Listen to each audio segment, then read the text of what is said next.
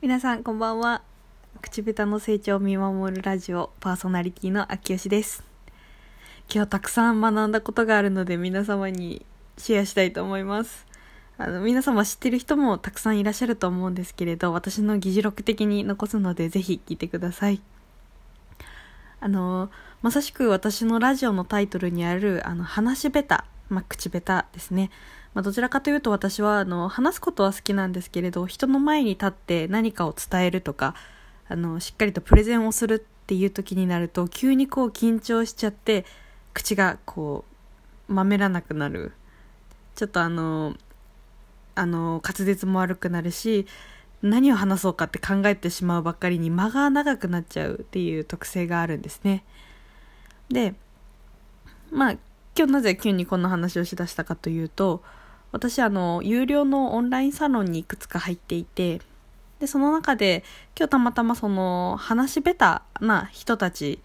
のその改善の方法についてっていうようなお話を伺ったので、それを忘れないようにお話ししたいなと思った次第です。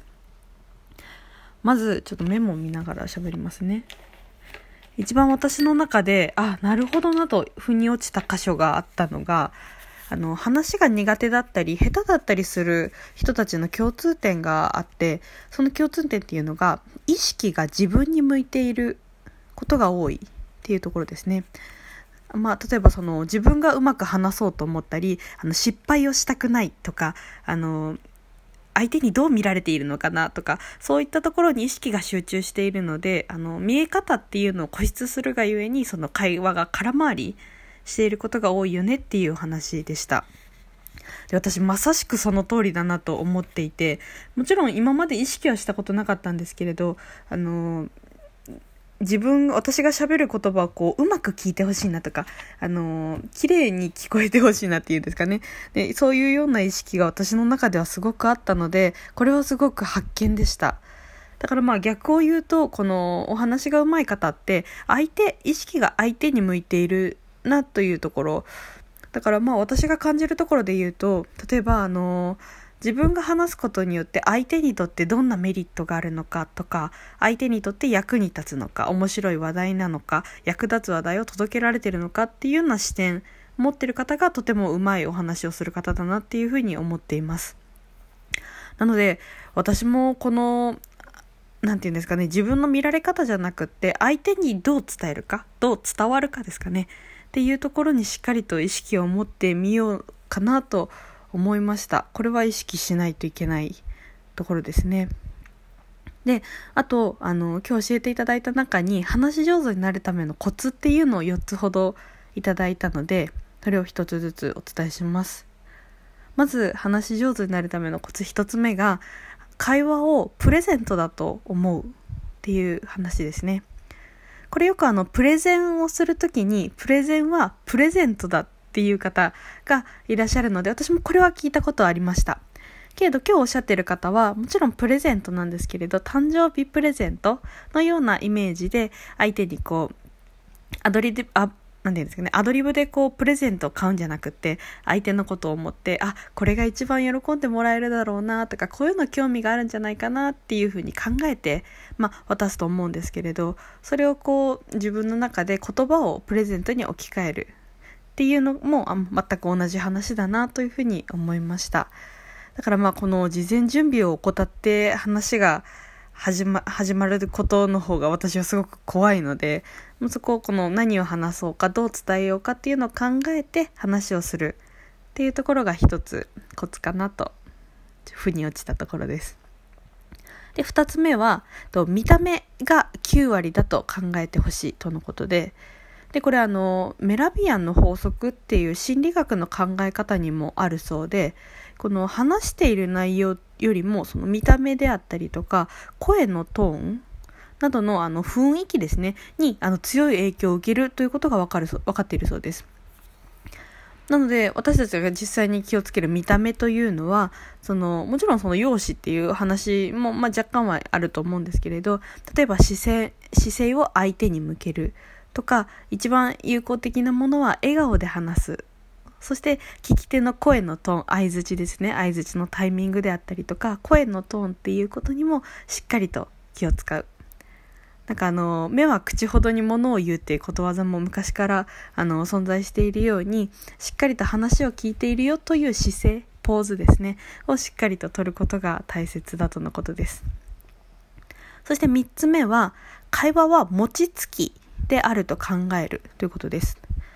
で、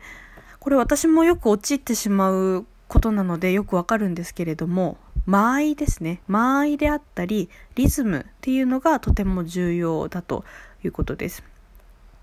なので、例えばどちらかが一方的にこうわーって話してるのではなくて、相手のこの理解度を見ながらこう調子を合わせて、例えば少しペースを落としてみる、噛み砕いた言葉に変えてみるとかで、聞く側でしっかりと相槌を打ったりだとか、表情でね、よく分かってるよっていうことは表したり、ちょっと分からなければ相手の話を止めるでもいいし、少しこ